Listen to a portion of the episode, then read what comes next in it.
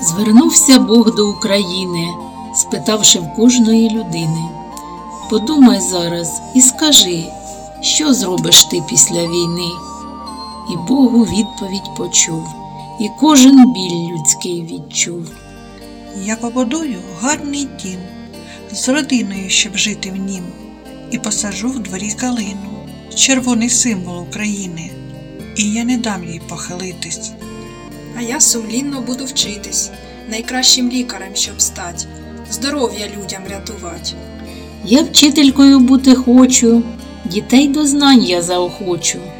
Я агрономом гарним стану, засію всі поля хлібами, щоб пахла наша вся земля.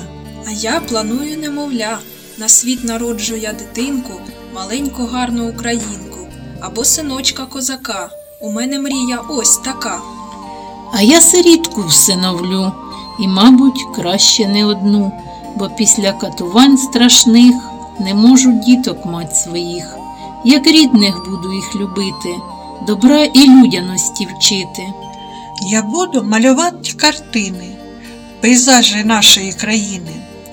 А я писатиму вірші, які так лються із душі, і прославляти Україну, нескорену, міцну, єдину. А ти що зробиш, сива мамо? Могилку доглядати стану і молитись за людей усіх, за всіх, і мертвих, і живих, і до останніх своїх днів проситиму прозріння для катів.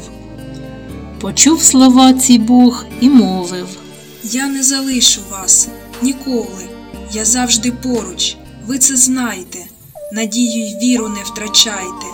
Живіть, народжуйте, любіть, і тільки лиш вперед ідіть.